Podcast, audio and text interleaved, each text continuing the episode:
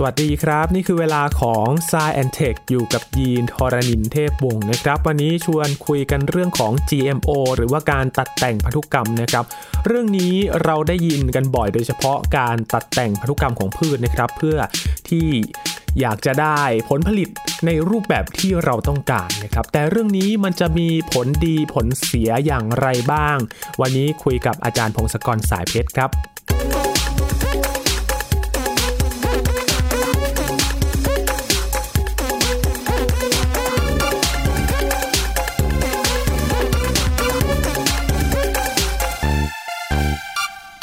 ถ้าเราอยากจะได้ผลผลิตตามความต้องการนะครับ เราเคยได้ยินกันเรื่องของการตัดแต่งพันธุกรรมเพื่อที่จะได้ผลผลิตที่มีคุณภาพและไม่ต้องไปคาดหวังกับการปลูกที่เราไม่รู้ว่าผลผลิตจะออกมาในรูปแบบไหนนะครับ เรื่องนี้ เป็นที่พูดถึงกันมาหลายปีแล้วครับ มีหลายกรณีที่มาเรียกร้องกันว่า อย่าไปตัดแต่งพันธุกรรมเลย มันจะส่งผลเสียนะครับ แต่เรื่องนี้เนี่ยมันจะมีมุมมองเกี่ยวกับการที่เราทำ GMO อย่างไรกันบ้าง มีข้อดีข้อเสียอย่างไรนะครับ วันนี้มาคุยกันกับอาจารย์พงศกรสายเพชรนะครับ สวัสดีครับอาจารย์ครับ สวัสดีครับคุณยีน สวัสดีครับท่านผู้ฟังครับ หลายๆ คนกลัวครับอาจารย์ครับ เมื่อก่อน ถ้าพูดถึงพืชที่มันเป็น GMO นี่ไม่กล้าเอามาปลูกเลยนะครับ เพราะว่ากลัวมันจะทำให้ระบบนิเวศเนี่ยมันเสีย จริง ๆ แล้วถ้าพูดถึง GMO เริ่มต้นมานานหรือยังครับอาจารย์ GMO เนี่ย จริง ๆ มันย่อมาจากว่าอะไร มันย่อมาจากว่า genetically modified organism ก็คือสิ่งมีชีวิตที่ถูกมนุษย์ดัดแปลงพันธุกรรม ต้องเป็นมนุษย์ด้วยใช่ไหมครับอาจารย์ มนุษย์ใช่ที่เป็นมนุษย์นะถ้าเกิดเราพูดถึงคำจำกัดความอันนี้มันกว้างนะถ้าพูดอย่างนี้แปลว่ามนุษย์เนี่ยดัดแปลงพันธุกรรมมาเป็นหมื่นปีแล้วคือคือวิธีที่เราคัดเลือกพันธุ์พืชต่างๆอะเช่นว่าเราเอาเลือกปลูกพืชที่มันมีประโยชน์กับเราอะนะหรือว่าสัตว์ก็ตามเรื่องการผสมพันธุ์สัตว์ตัวใหญ่ตัวเล็กอะไรตามใจของเราเนี่ย เราทำอย่างนี้มานับหมื่นปีแล้วนะครับ มันก็ได้ผลดีมหาศาลนะ ยกตัวอย่างเช่น อาหารทั้งหลายที่เรากินนะเช่นข้าวมันก็มาจากเริ่มจากหญ้าด้วยซ้ำหญ้านี่ก็จะมีเมล็ดเล็กๆนิดเดียวเอง แล้วเราก็คัดเลือกพันธุ์หญ้าที่แบบว่า เป็นหญ้าที่มีเมล็ดใหญ่ๆแล้วก็เลือกปลูกมันเลือกปลูกมันในที่สุด เราก็ได้ให้พันธุ์ที่เป็นให้ผลผลิตเยอะแล้วกินได้นะเออ แต่คราวนี้ไอ้คาว่า GMO ที่คนเขากลัวกันเนี่ยเขากลัวกันว่า พอยุคสมัยใหม่ เรารู้มีความรู้มากขึ้น เรารู้ว่าข้างในของสิ่งมีชีวิตมันมีส่วนประกอบย่อยเป็นเซลล์ใช่ไหมครับแล้วในแต่ละเซลล์มันก็มีสารพันธุกรรมเก็บอยู่ไอสารพันธุกรรมพวกเนี้ยคือเป็นสิ่งที่เราเวลามันเปลี่ยนแปลงไปมันทำให้สิ่งมีชีวิตเปลี่ยนแปลง แล้วเราก็ไปหาทางเปลี่ยนสารพันธุกรรมเหล่านี้นะขอแทรกไปหน่อยว่าไอสารพันธุกรรมเหล่านี้เราเราเรียกมันว่า DNA มันเป็นโมเลกุลประเภทหนึ่ง DNA เนี่ยมันมีข้อมูลว่าแต่ละเซลล์จะทำงานอะไรเมื่อไหร่ จะสร้างโปรตีนอะไรทำให้เซลล์เติบโตแบ่งตัวสืบพันธุ์แล้วก็ทำงานร่วมกันเป็นสิ่งมีชีวิตได้นะแล้วก็ไอ DNA เนี่ยมันก็เหมือนคล้ายๆเป็นหนังสือแบบว่ามันมีตัวหนังสือเล็กๆเต็มไปหมดเลยข้อมูลที่มันเก็บเป็นตัวหนังสือเนี่ยอย่างในในคนเนี่ยถ้ามอง DNA ของคนเนี่ยก็เหมือนหนังสือที่มีตัวอักษรประมาณ 3,000 ล้านตัวอักษร ก็เป็นหนังสือยักษ์เลยแหละเล่มเป็นเลขเองเลย หนังสือเนี่ยอาจจะถูกแบ่งเป็นบทบทเล็ก ๆ บทย่อยๆ ต่าง ๆ ได้ นับพันบทก็แล้วกันแล้วแต่ละบทเราก็เรียกว่ายีน นะเหมือนชื่อคุณยีนนี่แหละก็นี่แหละคือไอ้ส่วนย่อยเนี่ยส่วนที่เรียกว่ายีนเนี่ยมันเป็นส่วนที่บอกว่าสั่งให้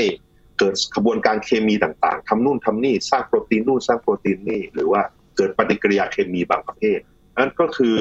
ถ้าเกิดเราไปดัดแปลงยีน คือบอกว่าให้ยีนมันเริ่มทำงานทั้งทั้งปกติมันไม่ทำงาน หรือบางทีเราไปสั่งให้มันหยุดทำงาน หรือบางทีเราห ยิบยีนจากเซลล์หนึ่งไปใส่อีกเซลล์หนึ่งอันนี้คือวิธีที่เรามาดัดแปลงพันธุกรรมแหละ อันนี้คือสิ่งที่เราทำเนี่ย เราทำมาประมาณห้าหกสิบปีแล้วนะครับวิธีนี้ก็คือการไปดัดแปลงยีนโดยตรงในแต่ละเซลล์ในสิ่งมีชีวิตแต่ละประเภทนะ ตอนแรกเนี่ย วิธีที่เราจะดัดแปลงยีนพวกนี้เราก็ทำแบบมั่วมากเลย คือเช่น เราเอาเมล็ดพันธุ์พืชไปฉายรังสีเอารังสีเอ็กซเรย์ไปยิง แล้วทำให้แบบโมเลกุลบางส่วนมันเปลี่ยนไปเรียกว่าผ่าเหล่านั่นเองนะก็ทดลองเพาะดูแล้วก็เลือกไอ้วิธีเนี้ยมันก็ได้พันพันใหม่ๆขึ้นมา เช่นยกตัวอย่างพันธุ์ข้าว ผักผลไม้กล้วยทุกอย่างที่เรากินเนี่ยก็สามารถสร้างพันธุ์ใหม่ ๆ ขึ้นมาได้ แต่มันเป็นวิธีที่อะไรนะไม่ไม่มีประสิทธิภาพเท่าไหร่ คือต้องลองเยอะๆ แล้วก็คัดเลือกการปลูกเยอะๆ ใช้เวลานาน แล้วก็ไม่สามารถเลือกอะไรได้มากเท่าไหร่ คือเราต้องแบบ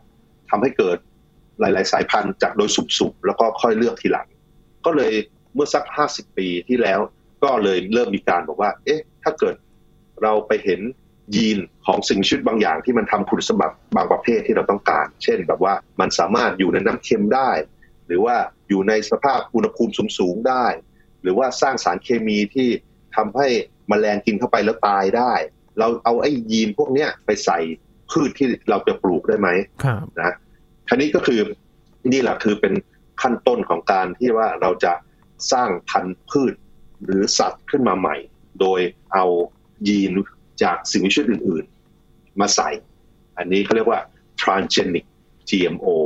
อันนี้คือสิ่งที่คนเถียงกันมาหลายสิบปีนะครับครับสรุปก็คือเราใช้มันมานานมากแล้วหลายสิบปีแล้ว แล้วเราก็กินมันมา สามสิบปีเป็นอย่างน้อยอืมอ่ายกตัวอย่างเช่น วันนี้ทุกวันที่เรากินเนี่ย ถ้าเกิดเราในประเทศไทยเรานะถ้าเกิดเรากินมะละกอเนี่ย โอกาสประมาณ 80-90%ที่ว่ามันจะเป็นพันธุ์ที่ว่ามีการดัดแปลงพันธุกรรมมาแบบ GMO เรียบร้อยแล้วอืมนะคเรื่รัอบงของมะละกอนี่ยินได้ยินตั้งแต่ตอนเด็กๆเลยครับมะละกอ GMO มันจะใช่ใช่มันทำให้ผลผลิตเนี่ยมันดูผลใหญ่ใช่ไหมครับ แล้วก็ใช่ครับผลใช่เนื้อดีอะไรอย่างนี้ คือเขาเลือกเขาคัดเลือกมาเนี่ยเขาอยากให้มันเติบโตดีแล้วก็ต้านกับศัตรูพืชของมันได้ด้วย สาเหตุที่มันแพร่หลายไปทั่ว ทั้งๆที่มันมีกฎหมายห้ามนะในประเทศไทยเนี่ยกฎหมายของเราคือบอกว่าห้ามปลูก GMO แต่นำเข้าได้นะก็เป็นตลกดีเหมือนกัมันดูย้อนแย้งตลยักงไม่ดูเหมือนะกัครับอาจารย์ย้อนแย้งเหมือนกันใช่ ในหลาย ๆ ประเทศนี่เขาก็แบบมันก็มีกฎหมายแต่ละประเทศต่างๆกันไปแต่ประเทศเรานี่คือ ไม่ให้ปลูกโดยเสรีนะ ถ้าจะปลูกนี่ก็ต้องแบบว่าขออนุญาตเป็นพิเศษ เพื่อการวิจัยทดลองอะไรก็ว่าไป แต่ในทางปฏิบัติแล้วมันแพร่หลายไปทั่วนะครับ อย่างมะละกอที่ปลูกในประเทศไทยส่วนใหญ่ มันเป็นสายพันธุ์ที่มีการดัดแปลงเรียบร้อยแล้ว สาเหตุที่มันแพร่หลายเพราะมันมันมันเติบโตดีมากนะคือมันทำให้ผลผลิตมันสูง แล้วก็ต้นทุนในการผลิตในการต่อสู้กับศัตรูพืชทั้งหลายมันมันลดลงอย่างเงี้ยมันก็เลยเป็นสิ่งที่ชาวบ้านใช้ แล้วก็ปลูกขึ้นมานะครับครับหรือถ้าเกิดเคยกินเต้าหู้ หรือว่านมถั่วเหลืองเนี่ย ปรากฏว่ามันผลิตจากถั่วเหลืองใช่ไหมถั่วเหลืองของเราเนี่ยถ้าเราปลูกในประเทศ แล้วไม่ใช้ GMO มันจะราคาสูง ปรากฏว่าถั่วเหลืองส่วนใหญ่ที่เราใช้ในประเทศ แล้วก็ import มาจากต่างประเทศต่างประเทศเช่นสหรัฐหรืออาร์เจนตินา ซึ่งเขาผลิตด้วย GMO ร้อยเปอร์เซ็นต์กันแล้วอืมผลผลิตก็สูงแล้วต้นทุนในการผลิตก็เลยต่ำทำให้ ราคามันถูกกว่าถั่วเหลืองที่ปลูกในประเทศแบบสองสามเท่าครับนะเพราะฉะนั้นถ้าเกิดเราได้กินเต้าหู้กินอะไรเนี่ยเรากินถั่วเหลือง GMO เรียบร้อยแล้วล่ะแล้วก็กินมาสักสามสิบปีแล้วล่ะนะมันมีผลร้ายหรือเปล่านะครับอืมก็คือมีการสำรวจข้อมูล ดูปริมาณเปอร์เซ็นต์การเกิดโรคต่างๆ โดยเฉพาะโรคมะเร็งและโรคที่มันเกี่ยวกับการทำงานผิดพลาดของเซลล์เนี่ย ถ้าเกิดการใช้ GMO มันมันทำให้เกิดโรคพวกนี้มากขึ้นเนี่ย เวลาเราค่อยๆ เพิ่มการใช้ GMO ในแต่ละประเทศเนี่ยเราก็ควรเห็นเปอร์เซ็นต์พวกนี้เพิ่มขึ้นตามด้วยใช่ไหมแต่ที่เราเฝ้าดูมาเนี่ยสาปีมันไม่เป็นอย่างนั้นนะคือเริ่มตั้งแต่ประเทศที่ยังไม่ได้เริ่มใช้ GMO เลย แล้วก็ดูอัตราโรคต่างๆ พวกนี้ไว้ พอ GMO ค่อยๆเข้าไปจนกระทั่งเข้าไปถึงกี่เปอร์เซ็นต์กี่เปอร์เซ็นต์ถึงตอนวันนี้เนี่ย ปรากฏว่าเปอร์เซ็นต์ที่เกิดโรคมันก็ไม่ได้เพิ่มขึ้นนะคือไอ้โรคที่เพิ่มขึ้นมันอธิบายด้วยสาเหตุอื่นได้ เช่น PM 2.5อืมครับหรือการติดสารตะกั่วอะไรอย่างเงี้ยใช่ไหมคือมันอธิบายด้วยเรื่องอื่นๆได้ชัดเจนกว่า เพราะฉะนั้นมันไม่มีเปอร์เซ็นต์จากเอ่อโรคไหนเลยที่บอกว่าโชว์ว่ามันเพิ่มขึ้นจาก GMO นะเพราะอะไรเพราะว่าอย่างแรกกว่าที่เราจะสร้างพืชหรือสัตว์ด้วยวิธี GMO เนี่ยมันมี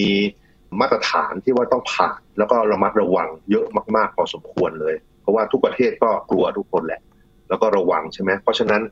เวลาสร้างพันธุ์ใหม่อะไรขึ้นมา มันก็จะมีมาตรฐานที่ต้องตรวจสอบว่า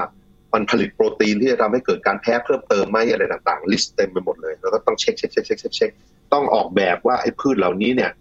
ถ้าเกิดมันแพร่พันธุ์ออกไปแล้ว มันไม่ควรจะไปผสมพันธุ์กับชาวบ้านได้ง่าย ๆ ก็มีการเช็คพวกนี้ ซึ่งบางครั้งมันก็หลุดนะ แต่ว่า พอหลุดแล้วบางมันไม่เกิดผลเสียเพิ่มเติมเอางี้ก็เลยโชคดีไปสำหรับมนุษยชาตินะหรือว่าตรวจสอบดูว่าไอ้พืชเหล่านี้มันสามารถส่ง DNA ของมัน ส่งยีนของมันเข้ามาในตัวเราได้ไหมก็ไม่พบอะไร เพราะว่าขบวนการย่อยอาหารของเรามันก็มันย่อยสลายไปจนเป็นโมเลกุลเล็กกว่ายีนแล้ว แล้วถึงจะไปสร้างสารใหม่ ๆ ขึ้นมา ไม่ได้มีการเอายีนในอาหารใส่เข้าไปในเซลล์ของเรานะไม่งั้น ถ้าเกิดเราสามารถทำอย่างนั้นได้เนี่ยเรากินผักเนี่ยเราก็ควรจะเริ่มสังเคราะห์แสงได้หรือตัวมีสีเขียวใช่ไหมกลายพันธุ์มันไม่ใช่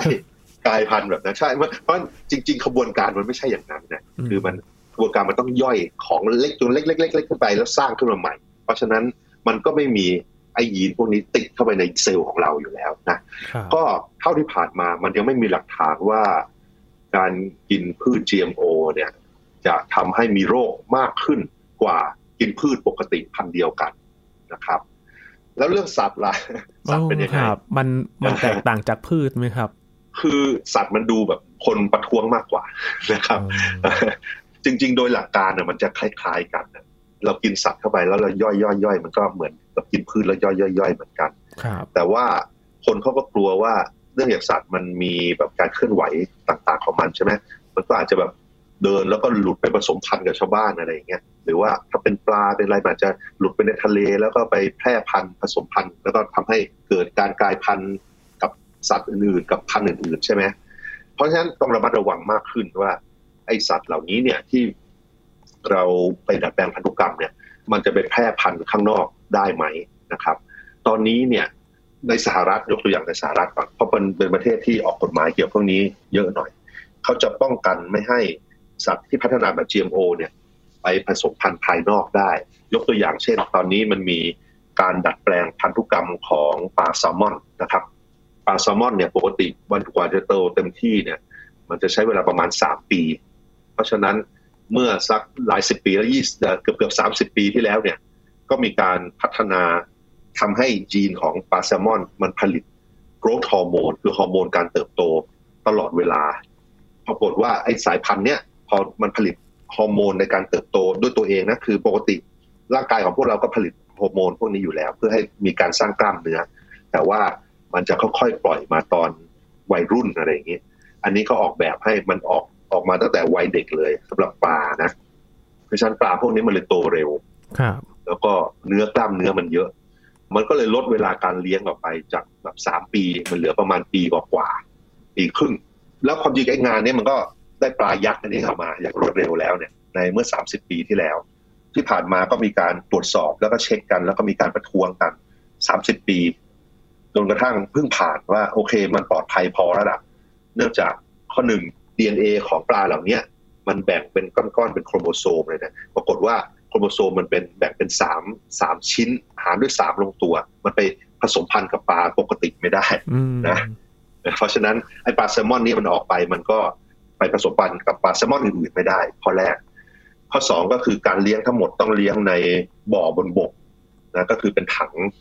ถังขนาดยักษ์นะแล้วก็เลี้ยงปลาไปเรื่อยๆ ไม่ได้เป็นแบบไปเลี้ยงในกระชังในทะเลหรือแม่น้ำใช่ไหมอันนี้พอเขาทำด้วยมาตรฐานเหล่านี้ แล้วก็ตรวจสอบมานานพอสมควรนี้ก็เลยเริ่มให้ขายได้ ในที่สุดเนี่ยวิธีที่เราทำ GMO เหล่านี้เราทำเพื่อแก้ปัญหาอะไรบางอย่างนะ คือ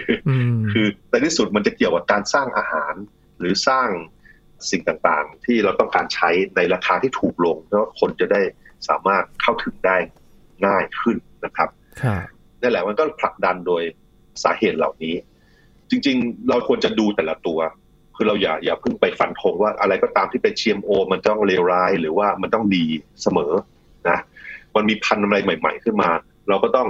ใช้มาตรฐานการตรวจสอบ ที่เข้มข้นนี่แหละ ไปตรวจสอบกันก่อนนะครับ แล้วก็ค่อยๆเริ่มใช้ แล้วก็ดูว่าประโยชน์ที่ได้มันมันเยอะแค่ไหน ถ้าประโยชน์ที่ได้มันดีมากๆ แล้วก็โอเคก็ใช้นานหน่อยใช้ค่อยๆใช้ค่อยๆใช้เพิ่มขึ้นไปหน่อยเพิ่มขึ้นไปเรื่อยแล้วก็ถ้าเกิดเราเจอผลเสียอะไรก็ตาม แล้วก็ไปศึกษาใหม่แล้วก็อาจจะหยุดการใช้ แต่ที่ผ่านมามันยังไม่มีผลเสียแบบผลเสียที่มากกว่าพืชที่ไม่ใช่ GMO ยกตัวอย่างนะก็เลย โดยทั่วไปนักวิทยาศาสตร์ทั่วไปก็รู้สึกว่ามันน่าจะโอเค มันไม่น่ามีอะไรนะครับ ครับ ถ้ามองทั้งพืชและสัตว์เนี่ยครับอาจารย์ วิธีการนี้เหมือนเป็นการลัดทางไหมครับ มากกว่าที่เราจะไปคัดเลือกพันธุ์ ซึ่งมันอาจจะใช้เวลามากกว่าแล้วครับ ใช่ครับใช่ ถ้าเกิดไปคัดเลือกพันธุ์เนี่ย อย่างแรกเราไม่รู้ว่ามันจะได้พันธุ์ที่เราต้องการเมื่อไหร่ แล้วก็บางทียกตัวอย่างเช่น GMO แรก ๆ คือ ฝ้ายเนี่ยต้นฝ้ายเขาเอาจีนจากแบคทีเรียมาใส่ในต้นฝ้ายไอ้แบคทีเรียเนี่ยมันสร้างสารพิษที่ทำให้มแมลงตาย ใช่ไหมคือไอ้ฝ้ายเนี่ย โดยดั้งเดิมมันไม่สามารถสร้างไอ้สารพิษนี้ได้ เราก็เลย ถ้าเกิดไปคัดเลือกพันธุ์เราก็ต้องคัดเลือกพันธุ์จนกระทั่งมีการผ่าเหล่าที่สามารถสร้างอะไรหลักสารที่สู้มแมลงพวกนี้ได้ ซึ่งกว่าจะได้ก็ไม่รู้เมื่อไหร่ด้วย หรือได้ปริมาณเยอะแค่ไหนไม่รู้ มันก็อาจจะใช้เวลานานมาก ๆ หรือไม่ได้เลยด้วยซ้ำแต่ว่าพอเรามีทางว่าโอเค เรารู้ว่าสิ่งมีชีวิตอื่นๆมันสามารถสร้างสารเคมีบางประเภทได้นะ เราก็เลยมาสอนฝ้าให้สร้างด้วยเนี่ยมันก็เลยย่นระยะเวลาลงไปเยอะนะจากไม่รู้ว่าเมื่อไหร่กลายมาเป็นไม่กี่ปีนะครับเออก็เลยเนี่ยแหละ คือปัญหาในโลกมันเยอะมากนะคือเราจะไปฟันธงว่าเราไม่ใช้ GMO เลยมันก็ตลกเกินไปหน่อยเพราะ GMO มันเป็นเครื่องมือ เป็นวิธีที่จะต่อสู้และแก้ปัญหาต่างๆ ไอ้เครื่องมือเนี่ยเราก็ต้องใช้ให้ถูกต้อง ใช้อย่างระมัดระวังมันก็น่าจะมีประโยชน์มากกว่าโทษนะครับนอกจากนี้นอกจากพวกอาหารแล้วเนี่ยไอ้วิธีผลิตสารเคมีต่างๆ ยกตัวอย่างเช่นแอลกอฮอล์ทั้งหลายเหล้าเหล้าเบียร์อย่างเงี้ยเราก็มีการคัดเลือกพันธุ์ยีสต์มาแต่ต้นนะ แล้วก็ตอนนี้ก็เลยไอ้ยีสต์เนี่ยก็ผลิตพวกอาหารต่างๆ ให้เราเยอะแยะเต็มไปหมดนะครับยีสต์และราทั้งหลายเนี่ย เราก็มีการไปดัดแปลงพันธุกรรมมันให้สร้างสารที่เราต้องการให้มันมีประสิทธิภาพมากขึ้น แล้วเราก็ใช้มานานแล้วนะหลายสิบปีเหมือนกัน หรือแม้แต่ยายาและวัคซีนวิธีที่จะผลิตได้เยอะๆเนี่ย ก็ผลิตด้วย GMO ทั้งนั้นนะครับ วัคซีนไวรัสตับอักเสบเนี่ยหรือวัคซีนไข้สมองอักเสบไข้เลือดออกหลาย ๆ อย่าง หรือว่ายารักษามะเร็งอีกหลายประเภท หรือแม้แต่วัคซีนที่ต่อสู้โควิดเนี่ยที่เราต้องมาดัดแปลง พันธุกรรมของไวรัสอะไรต่างๆเนี่ยมันก็เป็นวิธีที่ไปดัดแปลงพันธุกรรมนะ แต่ว่าพอเราเราไม่กินมัน เราก็ไม่รู้สึกตื่นเต้นนะก็กลายเป็นเรื่องปกติใช่ไหมแต่จริง ๆก็คือของเหล่านี้เวลานักวิชาทำงานเนี่ยเขาก็ไม่ช่วยอะแล้วมันก็มีมาตรฐานที่ว่าการแพทย์มาตรฐานการแพทย์ทั้งหลายที่ที่ต้องผ่าน เพราะฉะนั้นมันก็มีมาตรฐานสูงพอสมควรนะครับ เราก็เลยต้องอย่ามองว่ามันเป็นสงครามศาสนา คือคนหลายๆคนพอได้ยินคำว่า GMO ปุ๊บแล้วแบบว่า มันมันเลวร้ายแล้วแย่แล้วก็ห้ามเลยทันที เออใช่ใช่ไหมหรือว่าถ้าเกิดใครสนับสนุน GMO ก็เป็นคนเลวคนชั่วคนต้องการหาเงินอะไรต่างๆมันก็ อืมมันก็เกินไป คือมันมีปัญหาที่ต้องแก้แล้วจะแก้ยังไงใช่ไหม GMO เป็นเครื่องมือหนึ่งซึ่งเราต้องพยายามใช้ด้วย แล้วก็ใช้อย่างระมัดระวังนะครับ ก็อย่างที่พูดอย่างมะละกอและถั่วเหลือง แล้วก็พืชหลายๆอย่างที่เรากินทุกวันเนี่ย เรากินมาหลายสิบปีแล้วด้วยเนี่ยก็เป็น GMO ทั้งนั้น บางทีไอ้พืชที่บอกว่าปลูกโดยวิธีทางออร์แกนิกนะทางอินทรีย์เนี่ยเกษตรอินทรีย์อะไรทั้งหลาย บางทีมันก็มีสายพันธุ์ที่ว่ามันถูกดัดแปลงแล้วแต่ต้น คืออาจจะไม่ได้ดัดแปลงเร็วๆนี้ แต่อาจดัดแปลงมันสักพักหนึ่งแล้วหรือนานแล้วอะไรเงี้ยใช่ไหมเพราะฉะนั้นส่วนตัวผมเนี่ยผมไม่ตื่นเต้นเพราะว่า สิ่งมีชีวิตทั้งหลายมันก็เปลี่ยนแปลงไปเรื่อยๆของมันอยู่แล้วนะโดยธรรมชาติของมันก็มีกลายพันธุ์อะไรต่างๆอยู่แล้ว ไอ้วิธีที่เรามานั่งใช้ GMO มันก็เป็นวิธีที่แบบว่ามาดัดแปลงพันธุ์ให้มันตรงกับความต้องการให้ให้มากขึ้นให้เร็วขึ้นนะครับ อืมครับเอาจริง ๆ แล้วมันก็มีมาตรฐานควบคุมอยู่ใช่ไหมครับ อาจารย์เพื่อที่จะไม่ให้ทำกันเกินขอบเขตกันเกินไป มันมีมาตรฐานคุมกัน เข้มงวดมากน้อยแค่ไหนครับอาจารย์ ถ้าพูดถึงการทำ GMO ทั้งพืชและสัตว์โอ้เข้มงวดทุกประเทศนะครับกว่าจะทำแล้วผลิตออกมาอย่างเงี้ยมันต้องผ่านขั้นตอนอะไรเยอะแยะเต็มไปหมด สมมติว่าการปลูกผักโดยผักที่มันต่อต้านราและต้านมแมลงได้โดย GMO เนี่ย บางทีมันลดสารสารเคมีที่ต้องใช้ด้วยซ้ำนะถ้าเกิดไอ้พืชมันไม่สามารถผลิตสารเคมีมาต่อสู้ราและมแมลงได้ เราก็ต้องฉีดยาเข้าไปพ่นไปช่วยใช่ไหมไปฆ่าราฆ่าแมลงจากภายนอกใช่ไหมแล้วปริมาณยาที่ฉีดเนี่ยสารพิษที่เพิ่มขึ้นไปบางทีมันเยอะเยอะกว่าในการปลูก GMO นะครับ เพราะฉะนั้นมันต้องดูเป็นเปรียบเทียบเป็นเรื่องๆไปเลยนะนอกจากนั้นสภาพแวดล้อมที่เปลี่ยนไปเนี่ย เช่นมันแห้งแล้งมากขึ้นอุณหภูมิสูงขึ้น มันจะทำให้พื้นที่การเพาะปลูกเปลี่ยนไป ถ้าเกิดเราไม่มีพันธุ์พืชที่จะอยู่ในในสถานการณ์ที่เปลี่ยนไปได้เนี่ย คนก็จะหาอาหารยากนะอืมอาหารมันจะแพงขึ้นฮะตอนนี้เนี่ยก็เป็นหน้าห่วงคือไอ้เรื่องพวกโลกร้อนใช่ไหมโลกร้อนโลกรวนทั้งหลายเนี่ย เรารู้อยู่แล้วว่าในไม่กี่สิบปีเนี่ย เดี๋ยวพื้นที่การเพาะปลูกเราจะเปลี่ยนไป หรืออุณหภูมิอาจจะเปลี่ยนไป ถ้าเรายังไม่มีสายพันธุ์ที่เตรียมตัวไว้ เราจะแย่นะเราอาจจะต้องซื้อสายพันธุ์ที่คนวิจัยจากนอกประเทศด้วยซ้ำนะยกอย่างประเทศจีนอย่างเงี้ยก็สร้างสายพันธุ์ต่าง ๆ ขึ้นมาเตรียมการพวกนี้เต็มไปหมดแล้วขณะที่ประเทศเราเนี่ยการวิจัยอะไรต่างๆ มันก็ยังติดขัดด้วยระเบียบซึ่งยังไม่ถูกปรับปรุงนะมันก็ทำให้ช้าลงไปนะครับ นอกจากนี้ไอ้เรื่องอื่นๆเรื่องใหม่ ๆ แทนที่จะเป็นพืชเป็นสัตว์เนี่ยไอ้พวกแบคทีเรียอะไรต่างๆ เนี่ย เราก็ควรจะไปดูด้วย เพราะว่าตอนนี้มันเริ่มมีการพัฒนาแบคทีเรียสายพันธุ์ใหม่ ๆ เพื่อสร้างสารอาหารเพิ่ม อาจจะเป็นอาหารสำหรับคนในยุคต่อๆไปก็ได้ มันจะใช้น้ำใช้พื้นที่น้อยลง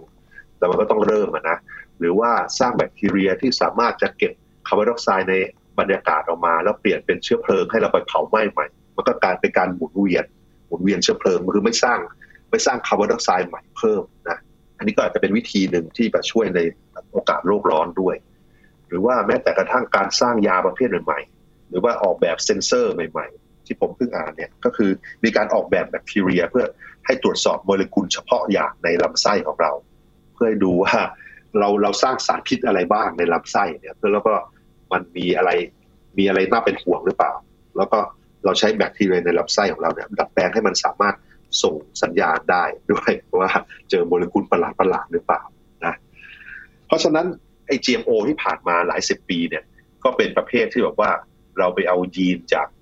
เซลล์ของสิ่งมีชีวิตประเภทหนึ่งไปใส่ในสิ่งมีชีวิตอีกประเภทหนึ่งที่เรียกว่า transgenic นะครับแล้วก็ที่ผ่านมามันก็ตรวจสอบได้ คือเราสามารถพยายามมองหายีนประเภทที่เราสนใจอะสามารถค้นหาได้ แล้วก็ตรวจสอบ แล้วก็ดูว่าผลิตภัณฑ์อันนี้ทำจาก GMO หรือเปล่า แต่ในเวลาไม่ไกลนี้แหละด้วยเทคโนโลยีใหม่ ๆ ในการดัดแปลงพันธุกรรม แทนที่ว่าจะเอายีนจากสิ่งมีชีวิตอื่น ๆ มาใส่อีกตัวหนึ่ง ตอนนี้มันสามารถดัดแปลงพันธุกรรมของแต่ละเซลล์เลยเขาเรียกว่า gene editing หรือพวกตระกูล CRISPR CRISPR Cas9 และ CRISPR อืมอื่นๆเนี่ยสามารถดัดแปลงโดยตรงได้ ซึ่งมันอาจจะเป็นวิธีที่รักษาโรคต่างๆได้เลยนะ แล้วอีกอย่างหนึ่งก็คือวิธีที่สามารถจะสร้างสิ่งมีชีวิตที่มีพันธุกรรมที่เราต้องการ โดยการดัดแปลงพันธุกรรมโดยตรง ไม่ต้องเอาจากที่อื่นมาใส่ คราวนี้เนี่ย สิ่งมีชีวิตที่ผ่านการดัดแปลงแบบนี้ มันไม่รู้จะตรวจสอบยังไงเลยนะครับ คือในอนาคตเนี่ย มันไม่มีวิธีตรวจด้วยซ้ำว่า ไอ้แบคทีเรียตัวเนี้ย มันผ่านการดัดแปลงพันธุกรรมของมันด้วยวิธีอะไรหรือเปล่า นอกจากทำมีมาตรฐานที่บอกว่าให้ใส่คำโฆษณาไปด้วยว่า ตัวนี้มันถูกผ่านการดัดแปลงมานะ เพราะว่าการดัดแปลงในอนาคตเนี่ยมันจะเหมือนกับธรรมชาติเลย มันเหมือนกับการเปิดปิด เอ่อเปิดปิดยีน หรือการเพิ่มหรือลดยีนในธรรมชาติเลย มันไม่ได้มาจากที่อื่นเลยอะอืมเพราะฉะนั้นคนก็อาจจะนั่งประท้วงอะไรต่อไปนะ แต่โดยทางพฤตินัยแล้วอะ มันจะตรวจสอบไม่ได้ ซึ่งในกฎหมายในสหรัฐของ FDA คือออยสหรัฐเนี่ยก็ยอมรับในข้อนี้แล้ว แล้วก็กฎหมายก็คือบอกว่าไอการตัดต่อโดย CRISPR เนี่ย มันไม่ใช่พวก transgenic ไม่ได้เอาจีนจากที่อื่นมาใส่ เพราะฉะนั้นเราจะ ไม่ตรวจสอบมันว่าเป็น GMO ด้วยซ้ำแต่จริงๆแล้วในทางทางทฤษฎีมันเป็นนะมันเป็นวิธีการปรับแปลงพันธุกรรมใช่ไหมอันนี้ก็อาจจะเป็นข้อต่อไปที่ว่าชาวโลกจะเอาอยัางไงกับมัน ซึ่งจริง ๆแล้วผมก็มีความเชื่อในความรับผิดชอบขององค์กรที่ผลิตของเหล่านี้นะครับเพราะว่านักวิทยาศาสตร์ต่าง ๆ เนี่ยก็ไม่ได้ออกแบบสิ่งมีชีวิตพวกนี้เพื่อมาครองโลกอะไรนะอืมเขาออกแบบมาเพื่อแก้ปัญหาอะไรบางอย่าง ไม่ว่าจะสร้างอาหาร สร้างยา ต่อสู้โรคร้อน หรือปัญหาอื่น ๆ ที่ถ้าเกิดไม่ใช้วิธีทาง GMO ไม่ใช้วิธีทางพันธุกรรมแล้ว ไม่รู้จะแก้ยังไงคืออาจจะแก้ได้แต่ใช้เวลาร้อยสองร้อยปีอะแล้วเราก็สูญเริ่มสูญพันธุ์แล้วใช่ไหมมเราต้องการแก้ปัญหาในระยะเวลา10 20 30ปีให้ได้ใช่ไหมเพราะฉะนั้นมันก็เลยต้องศึกษาพวกนี้แหละ ศึกษาให้มันรู้มากขึ้น แล้วก็ทำการทดลองแบบมีมาตรฐาน แล้วก็ให้พวกเราตรวจสอบนักวิทยาศาสตร์ตรวจสอบ ให้ผู้บริโภคตรวจสอบ ให้รัฐบาลช่วยกันตรวจสอบนั่นเอง โดยที่การตรวจสอบต่างๆ เนี่ยเราอย่าใช้ให้ใช้เหตุผลนะครับ อย่าใช้แบบว่า อย่าคิดว่าคนอื่นเขาตั้งใจทำชั่ว ให้พยายามมองว่าแต่ละตัวแต่ละตัวมันมีประโยชน์เปรียบเทียบกับความเสี่ยงและโทษเป็นอย่างไร แล้วก็ให้ระลึกเสมอว่าชีวิตประจำวันของเราทุกวันก็มีความเสี่ยงอยู่แล้วนะข้ามถนนก็มีความเสี่ยงขับรถก็มีความเสี่ยง ขึ้นเครื่องบินก็มีความเสี่ยง แต่ว่าประโยชน์ที่ได้มันเป็นยังไงมาเปรียบเทียบอย่างนี้ แล้วก็เพื่อว่าอนาคตที่เราพยายามจะสร้างขึ้นมามันจะได้มีประโยชน์มากกว่าโทษนะครับนะครับก็เป็นวิธีหนึ่งที่มนุษย์เนี่ยหาเพื่อความอยู่รอดนะครับ ด้วยหลักการวิทยาศาสตร์ ทั้งความอุดมสมบูรณ์ทางอาหาร เพื่อที่จะมีอาหารที่ได้ผลผลิตตามความต้องการ โยงมาถึงปัจจุบันที่เป็นความอยู่รอดอีกรูปแบบหนึ่งก็คือ เพื่อที่จะไม่ให้โรคร้ายเนี่ยมาทำร้ายเรานั่นเอง แต่ว่าทั้งหมดนี้มันก็มีขอบเขตของมันว่าต้องทำในขอบเขตแค่ไหน เพื่อที่จะไม่ลุกลามบานปลายไปกระทบกับทั้งระบบนิเวศ ระบบทรัพยากรอื่น ๆ ด้วยนะครับ ก็มองหลาย ๆ มุมเพื่อช่วยให้การดำเนินชีวิตของเราเนี่ย ยืนอยู่ได้ต่อไปนะครับ อาจารย์ครับ นี่คือหลักการของ GMO เลยนะครับ อาจารย์ วันนี้ขอบคุณอาจารย์พงศกรมาก ๆ เลยครับ ครับยินดีครับ สวัสดีครับ ครับ นี่คือ Science Tech นะครับ คุณผู้ฟังติดตามรายการกันได้ที่ www.thaipbspodcast.com ครับ รวมถึงพอดแคสต์ช่องทางต่างๆ ที่คุณกำลังรับฟังเราอยู่นะครับ อัปเดตเรื่องวิทยาศาสตร์เทคโนโลยี และนวัตกรรมกับเราได้ที่นี่ทุกที่ทุกเวลากับไทย PBS Podcast ครับ ช่วงนี้ยีนทรณินเทพวงศ์พร้อมกับอาจารย์พงศกรสายเพชรลาไปก่อนนะครับ สวัสดีครับ